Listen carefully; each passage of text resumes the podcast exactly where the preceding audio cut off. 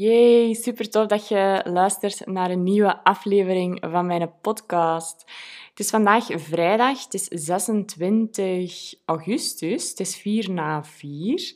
En ik zit hier achter mijn bureau om een nieuwe podcastaflevering op te nemen voor u. Hè? Want elke dag deel ik een nieuwe podcastaflevering. En nu zit ik echt niet meer op mijn voorraad. Dus gisteren ook al niet, de dag daarvoor ook al niet. Dus nu ben ik echt in het moment aan het delen.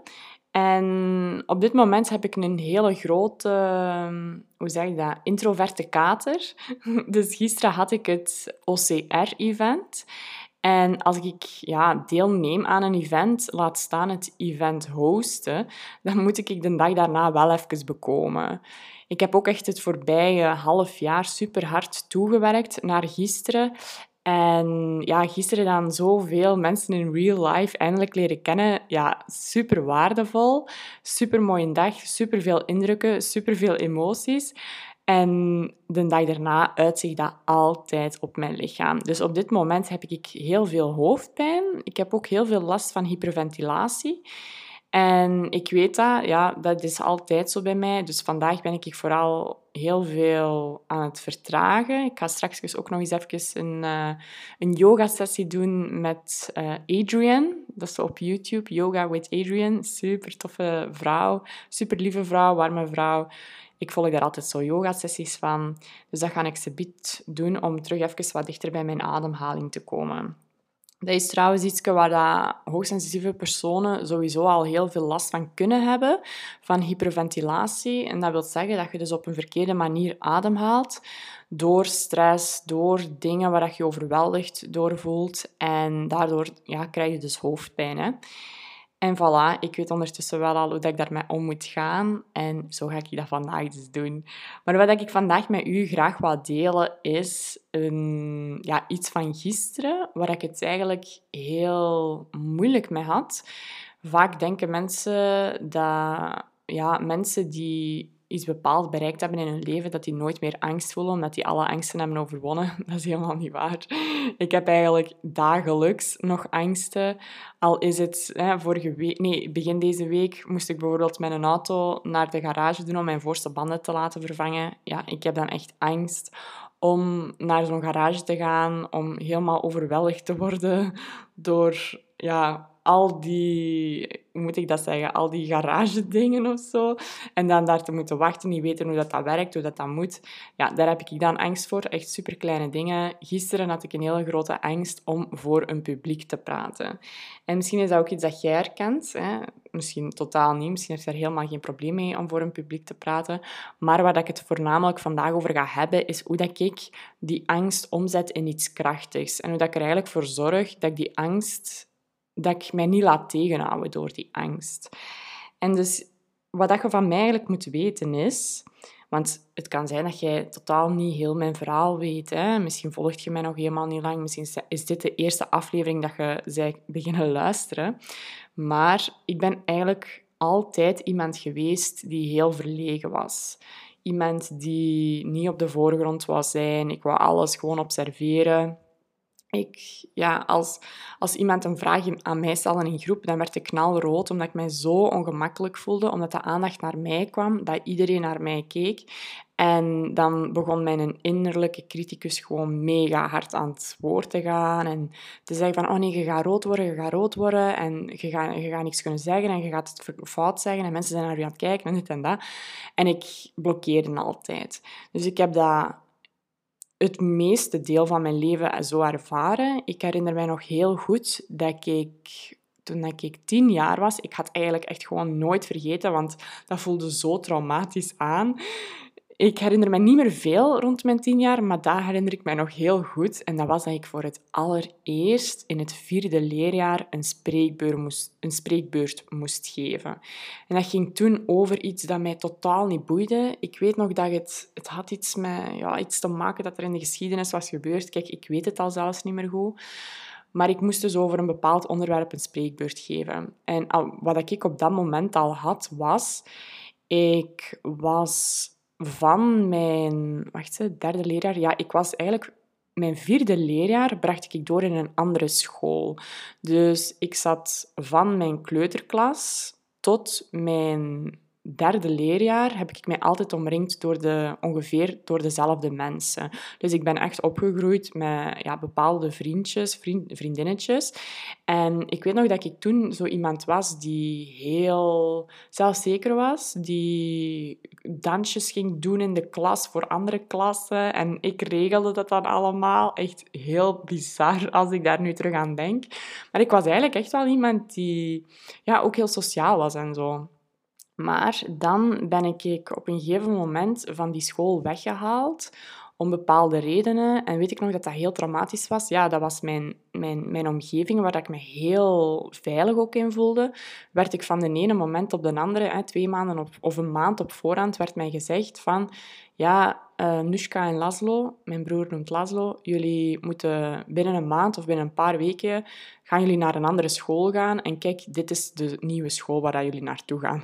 En dat was voor mij echt toen een mega harde shock. En ik weet nog dat ik toen in een klas terecht kwam ja, waar ik mij totaal niet op mijn gemak voelde. Dat waren ineens allemaal mensen die... Ja, je komt zo in een groep terecht. Hè, dus dat waren mensen die elkaar al langer kenden. Jij komt daar als nieuweling.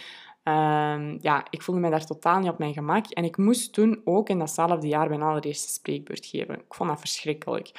Dus toen ook al als de leerkracht, hè, je kent dat, je bent aan het luisteren en ineens zegt hij, Janushka, zeg eens, wat is dat? Ja, knalrood, mega hard, uh, ja, gewoon blokkeren en niks kunnen zeggen. Zo hard blokkeren dat je gewoon verlamd bent. Dus dat had ik op dat moment en ik weet nog dat ik die spreekbeurt moest geven. En dat ik toen ook wel ja, een beetje gepest werd door iemand. En dat die in die klas dus zat en dat die wist dat ik heel veel moeite had met dat rood worden. Dus dat je kaken rood worden. En dat die toen al van in het begin tegen mij zei, dat die, dat die teken deed van amai, je bent aan het ontploffen en je bent rood aan het worden.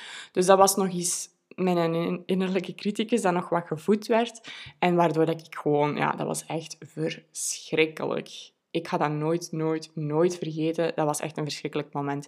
En toen ook, ja, de jaren die daarop volgden, tien jaar dat daarop volgde, was ik altijd iemand die nooit in de klas was spreken, die dat er heel moeilijk mee had. Ik heb het eigenlijk pas overwonnen sinds dat ik hogeschool heb gedaan in het buitenland. In Barcelona. Weet ik nog heel goed dat ik toen veel minder moeite had om voor een klas te gaan spreken. Ik weet ook niet precies hoe dat, dat komt. Misschien als ik daar eens over nadenk, dat ik dat wel weet. Maar toen was dat minder. Dus dan, ben ik, dan was ik al in de twintig. Hè. Dus ja, ik ben heel lang een heel verlegen persoon geweest, niet in de belangstelling willen staan en absoluut niet voor een publiek willen spreken. Dus toen ik dan gisteren voor de deelnemers van de online course roadmap ineens een welkomstwoordje moest doen, ja, daar had ik het al moeilijk mee. Je moet ook weten, mijn vorige edities van de Breakfast Club, een netwerkbrunch dat ik organiseerde voor tijden van corona, deed ik nooit een welkomstwoord. Ik had zoiets van, ik wil mensen samenbrengen, ik vind dat super tof om te doen en ik vind dat kei tof om te organiseren, maar laat mij alsjeblieft niet een woord voor een groep gaan spreken. Ik was zelfs zo iemand die zei van oké, kom, nu gaan we een groepsfoto doen en dat ik zelf niet mee op de groepsfoto ging staan. Zo van die dingen. Ik wou gewoon alles van op afstand van achter de schermen doen of zo. Maar ik wist ook wel langs de ene kant, ik moet dat wel doen. Soms zijn er gewoon dingen in je leven dat je zoiets hebt van ik vind wel dat ik daar ownership in moet krijgen, nemen. En dat ik mij over die angst moet inzetten. Dat ik dat trauma, wat dat toen in mijn vierde leerjaar is gebeurd, dat ik niet wil dat dat mijn leven voor de rest gaat bepalen. Dus ik had al maanden op voorhand, en ik wist, dat, ik wist al bijna een, half, een jaar geleden dat dit event eraan ging komen, had ik zoiets van, ja, ik wil ervoor zorgen dat ik wel een welkomstwoordje ga doen, want ik vind wel dat dat... Allez, ik vind wel dat dat erbij hoort. Dus had ik dat voor mezelf gezegd, ik ga dat doen. En wat mij daarbij wel heeft geholpen, hè, ook al mijn supergrote angst om voor een groep te spreken, heeft het mij geholpen om daar eigenlijk niet te veel bij stil te staan. Dus wat ik wel vroeger altijd deed bij zo van die spreekbeurten, ik lag daar al twee weken op voorhand wakker van, echt letterlijk wakker. Ik werd daar ziek van, tot het moment, dus dat waren twee heel ellendige weken, tot het moment dat het er dan aankwam. En wanneer dat ik het dan moest doen, was ik zo op, zo geblokkeerd, dat, ja, dat ik niet niet volledig 100% kon presteren natuurlijk. Hè. Dan was ik eigenlijk maar op 20%, omdat ik gewoon zo volledig geblokkeerd was. Dus nu heb ik dat anders aangepakt. Ik weet ook dat ik, dat heb ik het laatste half jaar heel hard geleerd, structuur en voorbereiding, dat zorgt er bij mij voor dat ik heel veel rust krijg en daardoor ook veel meer zelfvertrouwen. Dus ik wist, oké, okay, die speech, ik noem het zelfs niet graag speech, want dat klinkt oh, dat vind ik ook al zo verschrikkelijk klinken. Maar dat welkomstwoordje, ik wist van, ja, dat, ik ga me daarop voorbereiden. Dus dat heb ik wel gedaan. De, mij daar echt op voorbereid. Dus dat was eigenlijk de eerste stap dat ik daarin heb gedaan. En dat zorgde er wel voor dat die angst ook minder was. Want het is vaak door dat ik, als ik mij niet voorbereid en alles improviseer, soms kan dat goed lopen, maar soms ook niet. Dus ik doe dat altijd.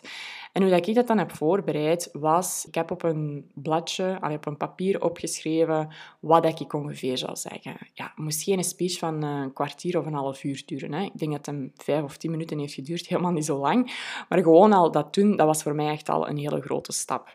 En ik, bij mij werkt dat heel goed, dingen opschrijven. Dus ik heb dat opgeschreven, ik heb dat opzij gelegd en op de dag zelf, dus gisteren, wist ik van dat gaat eraan komen. Dus de mensen kwamen toe tussen, half, eh, tussen 9 uur en half tien en kwart voor tien ging ik het doen.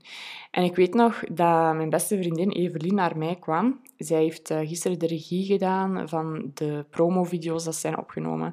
Ja, zij wilde ook een, een videoshot hebben van ik die dus aan het praten ben. En ik weet nog dat zij naar mij kwam en zei, ja, Nushka, binnen vijf minuutjes hè, gaan we het shot doen van jij die je welkomstwoordje doet.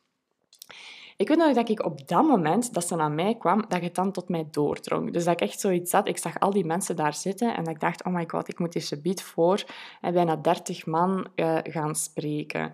Dus toen begon ik te stressen. Hè. Angst begon naar boven te kruipen. Um, ik begon echt volledig in mijn angstmodus te gaan. En ik voelde heel hard van zweten, trillen, uh, moeilijk adem krijgen. Dus echt zo, ja, dus eh, dat is echt het gevoel dat ik krijg als ik mij angstig voel. En wat mij toen op dat moment heeft geholpen, hè, ik heb, het is niet volledig gegaan hoe, dat het, hoe dat ik het normaal zou willen, maar ik weet nog dat ze zei, hè, vijf minuten, en dat ik zoiets had van, goh, weet je, we doen het gewoon binnen tien minuten. Dus dat ik het al was aan het uitstellen. Dus dat heb ik ook vaak, als ik iets niet zie zitten, of iets is heel moeilijk, of ja, ik zie er tegenop, dan ga ik het uitstellen. Dus van die vijf minuten kwamen tien minuten. En ik voelde dat ik mij in de volgende twee minuten, dat ik mij mega hard aan het... Um, hoe zeg je dat? Uh, dat, ik, dat ik het voor mijn eigen mega moeilijk aan het maken was. Dus ik was eigenlijk echt al aan het lijden. Dus dat is ook vaak zo. Iets dat je gaat doen, de periode daarvoor, hè, dat je zoveel angst gaat hebben, je bent gewoon een lijdensweg aan het afgaan. En dat hoeft helemaal niet. Dus ik wist toen, ik voelde het van dit is niet oké.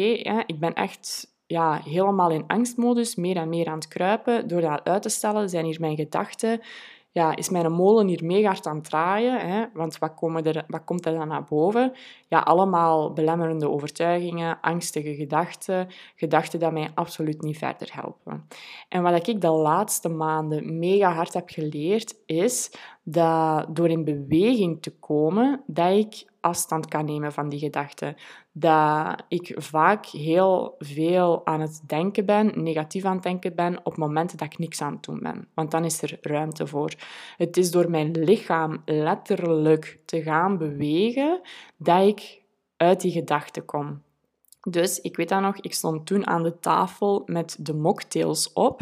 En ik had tegen Evelien gezegd, ja, of misschien wel later. En ik wist van, nee, ik ben hier nu mijn eigen zo hard al pijn aan doen met die gedachten, door daarin te zitten. Ik moet eruit komen. En ik wist, ik moet iets doen. Dus wat heb ik tegen mijn eigen gezegd? Ik ga nu actie ondernemen. Ik ga in beweging komen. En ik ga het doen. En dat is echt letterlijk wat ik heb gedaan. Ik heb mij gefocust. Dus eerst wel al gefocust op een goed gevoel te verkrijgen. Dus dat is een tweede. Dus een eerste stap is mij voorbereiden. Dat heeft mij keihard geholpen op hetgene wat dat mij angst geeft. Hè. Mij zo goed mogelijk voorbereiden.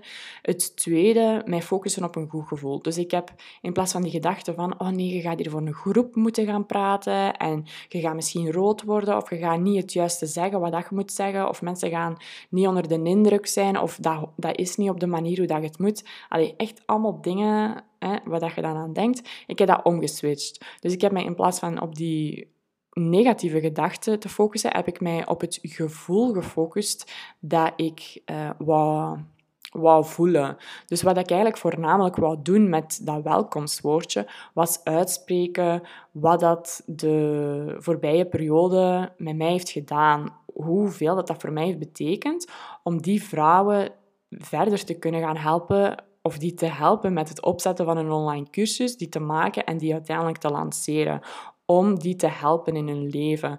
En ik heb mij daarop gefocust van ja, hè, wat ik voornamelijk allez, op het oh, hoe zeg je dat? Ik heb eigenlijk eerder mijn angst omgezet in liefde. Dus dat eerst al, en dat heeft keihard geholpen. En dan heb ik, uh, dus dat was de tweede. En dan als derde stap heb ik uiteindelijk ervoor gezorgd dat ik uit mijn gedachten ging en dat ik dus ben gaan bewegen. Dus ik stond op die plaats van die mocktails ik heb tegen mezelf gezegd, oké, goed gevoel, wat geeft mij een goed gevoel? Ja, hè, dat zijn hier allemaal mensen die voor mij hebben gekozen, die voor mij hebben gekozen om hen verder te helpen. Die zijn naar hier gekomen en la Hè, allemaal positieve dingen. Ik ben daar hè, ook gewoon van, ik voel mij veilig bij die mensen, wat dat ook zo is.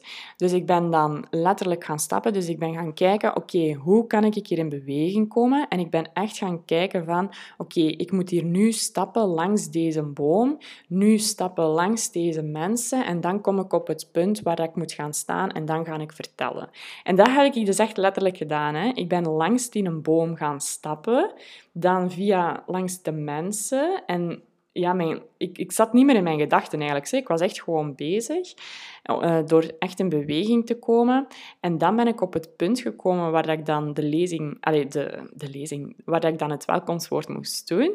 En daar heb ik eigenlijk gewoon direct uitgesproken wat dat mijn angst was. Dus ik heb ook echt letterlijk gezegd van, ja, ik wil je van harte welkom heten hier, hè, door een welkomstwoordje kort te doen. En dat is iets wat ik eigenlijk helemaal niet graag doe, omdat ik dat zo beangstigend vind, la la la. En het is door dat uit te spreken dat je publiek ook gewoon weet van, ah ja, oké, die zit daarmee. En ik weet nog dat ik dat heb uitgesproken en dat eigenlijk dat dat allemaal van mij afviel. En dat dan, wat dat daarna is gekomen, dat dat ja, vooral hetgeen was wat ik ervoor had opgeschreven, is een paar keer heb opge, opgezegd. En dat dat allemaal eigenlijk super spontaan is gekomen. Ik had niet verwacht dat ik op dat moment super hard moest gaan wenen. Ik had ook niet verwacht dat dat zoveel met mij ging doen.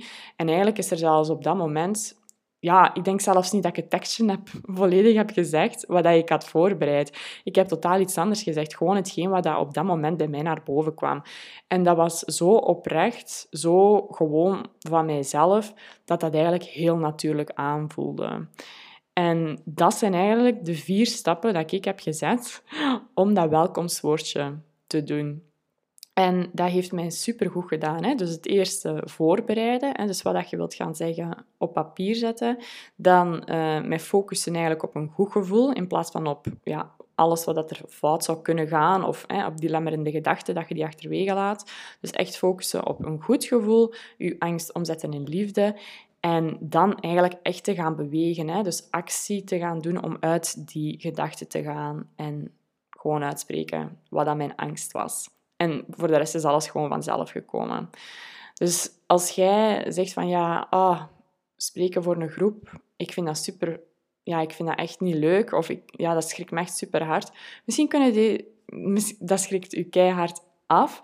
Misschien kunnen deze tips u daarbij helpen. Mij hebben ze alvast echt super hard geholpen. En je kunt dat zelfs, het is niet enkel voor dat, hè. het is ook voor andere dingen waar je angst voor hebt. Allee, ook hè, met dat ik dan mijn auto moest gaan binnen doen en dat ik ook zo, ja, ik heb super grote angst voor het onbekende. Dus dat ik ook niet wist van, ah ja, maar wat moet ik dan doen en hoe moet ik mij gedragen en ga ik dan niet stom overkomen en dit en dat. Nee, gewoon gaan doen. Hè. Gewoon focussen op van mijn banden moeten echt wel vervangen worden, want anders gaat het, gaat het echt gewoon heel uh, gevaarlijk worden voor mijzelf. En ga ik ja, met een uitstelgedrag ga ik dat gaan uitstellen? Ga, ga ik zelf er echt aan betand bij voelen? Nee, dat wil ik niet. Ze gaan vervangen worden en kijk, het gaat allemaal zoveel makkelijker gaan. Dus je daarop focussen en dan eigenlijk gewoon gaan doen. Dus echt in die beweging komen, dat doet voor mij zo, zo, zoveel. Voilà, dat is eigenlijk wat ik vandaag met u wil delen. En dan zou ik zeggen, als je iets aan mijn podcast hebt, voel je zeker vrij om een beoordeling achter te laten op Spotify. Je mocht mij vijf sterretjes daarop geven. Of via Apple Podcasts, als je via daar zou luisteren, mocht je ook een review achterlaten. Dat waardeer ik super, super enorm. En dat zou mij ook helpen om mijn boodschap, om ja, mijn verhalen en mijn kennis en ervaring bij veel meer vrouwen te, ja, te verkrijgen. Dus als je dat zou hebben gedaan, dikke merci alvast. Als je dat nog niet hebt gedaan, duurt maar één minuutje. Zou mij echt super hard verder helpen. En dan wens ik u voor nu nog een hele fijne ochtend, middag of avond toe. Tot de volgende!